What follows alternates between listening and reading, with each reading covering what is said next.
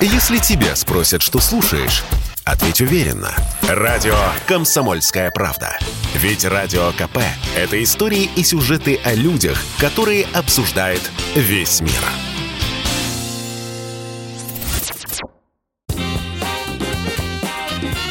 Был бы повод – Здравствуйте, я Михаил Антонов, и эта программа «Был бы повод» 17 марта на календаре и рассказ о событиях, которые происходили в эти дни, но в разные годы, ждет вас в сегодняшней передаче. 1949 год, 17 марта, самое начало Холодной войны. Отношения США и СССР портятся практически каждый месяц. И вот на фоне этого на советские экраны выходит, по сути, первый фильм о Холодной войне. Создатель комедийных картин Григорий Александров неожиданно для многих пробует себя в серьезном кино и снимает картину «Встреча на Эльбе». Вот так могли бы жить люди всего мира. Как так? Выпивать, что ли? Нет. Так дружно, доверчиво. Да, могли бы, если бы им не мешали. Центре сюжета встречи на Эльбе жизнь в послевоенной Германии, которая поделена на оккупационные зоны. И вот советский военный комендант Кузьмин внезапно узнает о нацистском заговоре, который готовится в Восточном Берлине. Чуть позже станет известно, что стоит за этим заговором Центральное разведывательное управление США. Я вижу, что яркий свет американского порядка все увереннее светит во мраке послевоенной Европы. Встреча на Эльбе показателен несколькими моментами. Впервые в художественном кино, а не в документальном, в открытую говорится, что американская разведка делает все, чтобы навредить Советскому Союзу.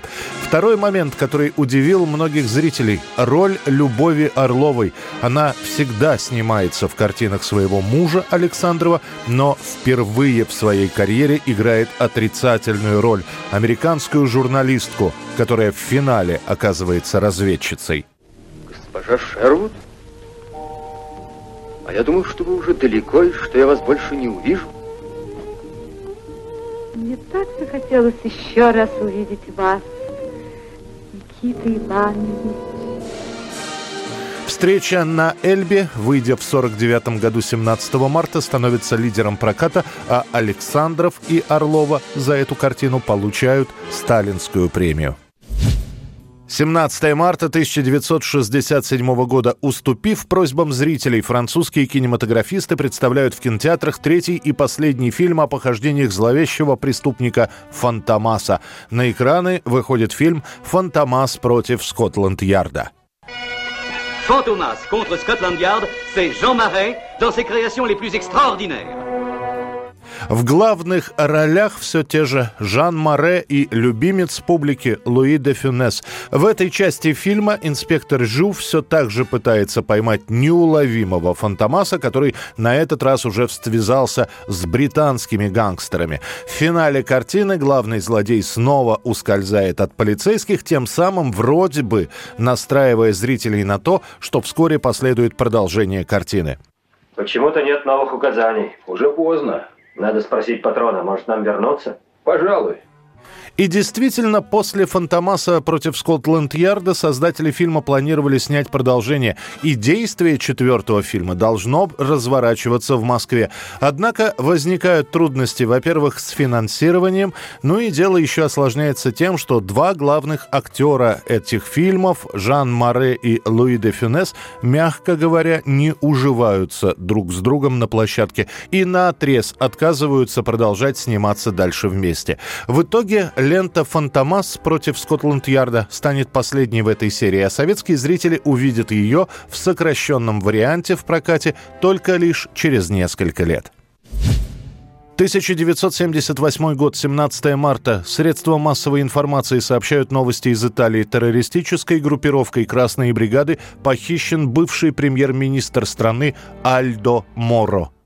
In Rome, troops and police cause massive traffic jams in their search for Aldo Moro, Моро ехал на служебном «Фиате» из церкви домой. Внезапно какой-то автомобиль с дипломатическими номерами вынудил машину Моро прижаться к тротуару. Следом подъехали еще два автомобиля. Из них выскочили пятеро вооруженных мужчин и одна женщина.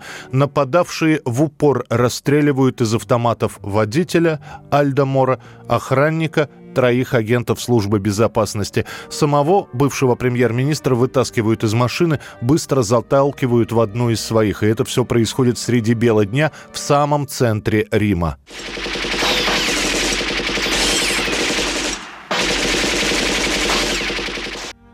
Далее от красных бригад начинают приходить письма с требованиями. Они хотят, чтобы их признали действенной политической силой. После письма начинают приходить и от самого Альда Мора. В них он умоляет спасти его. Однако итальянское правительство так и не решается на переговоры с террористами. А те же то публикуют новые требования отпустить из тюрем всех политических заключенных, то сообщают, что похищенный политик покончил жизнь самоубийством. Последнее сообщение от красных бригад придет в самом начале мая. В нем будет сказано, что Морро был казнен революционным судом за преступление правительства. На самом деле бывшего премьера убьют только 9 мая, заведут в подвал, позволят переодеться, отведут к автомобилю, сказав, что собираются перевести его на другое место. А когда Мора залезет в багажник, выпустят по нему несколько автоматных очередей. Тело Альда Мора найдут через несколько часов. Спустя 4 года арестуют 64 члена красных бригад, в том числе будут арестованы парень и девушка, которые и расстреляли политика. 1991 год, 17 марта, проходит всесоюзный референдум, на котором поднимается вопрос, нужно ли сохранить Советский Союз с небольшими изменениями, но все-таки Союз. Каждый гражданин нашего Отечества имеет право сказать «да» или «нет». А все мы вместе решить, быть или не быть государством. Пришедшим на участок задается четыре вопроса. Считаете ли вы необходимым сохранение СССР как единого государства? Считаете ли вы необходимым сохранение в СССР социалистического строя? Считаете ли вы необходимым сохранение в обновленном союзе советской власти? И, наконец, считаете ли вы необходимым гарантирование в обновленном союзе прав и свобод любой национальности? Референдум, хоть и объявляется по всему Советскому Союзу, ряд республик его игнорируют. Например, в Прибалтике устраивают свое голосование, и оно посвящено именно отделению от Советского Союза. Хотя эти результаты в Кремле не признают, но Литва, Латвия и Эстония демонстративно отказываются 17 марта выходить на голосование. Также это мероприятие бойкотируют Армения, Грузия и часть Молдавии. Тем не менее, даже при таком раскладе большинство жителей СССР заявляют о сохранении Союза. 76% проголосовавших.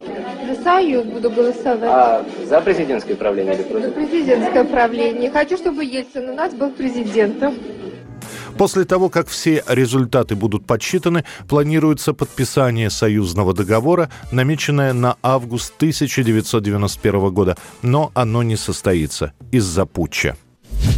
1986 год, 17 марта, образован Свердловский рок-клуб. И если в первые недели количество участников новосозданного рок-клуба насчитывает всего лишь десяток коллективов, среди которых, кстати, были не только рокеры, уже через год работы Свердловский рок-клуб – это Чаев и Настя Полева, Урфин Джуз и Апрельский марш, Агата Кристи и Наутилус Помпилиус. Свердловский рок-клуб организует концерты. Они записываются на кассеты и после тиражируются и распространяются по всему СССР.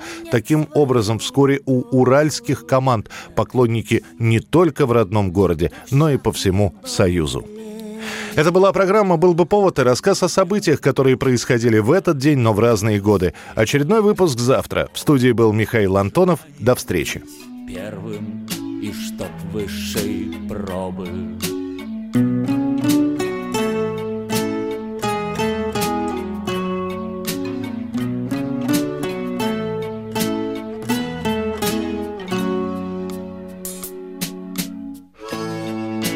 выцвела книга, ее не открыли, ведь были же крылья, да надломили. В одной руке бритва, в другой моя смелость. К вечеру битва, с утра опять серость.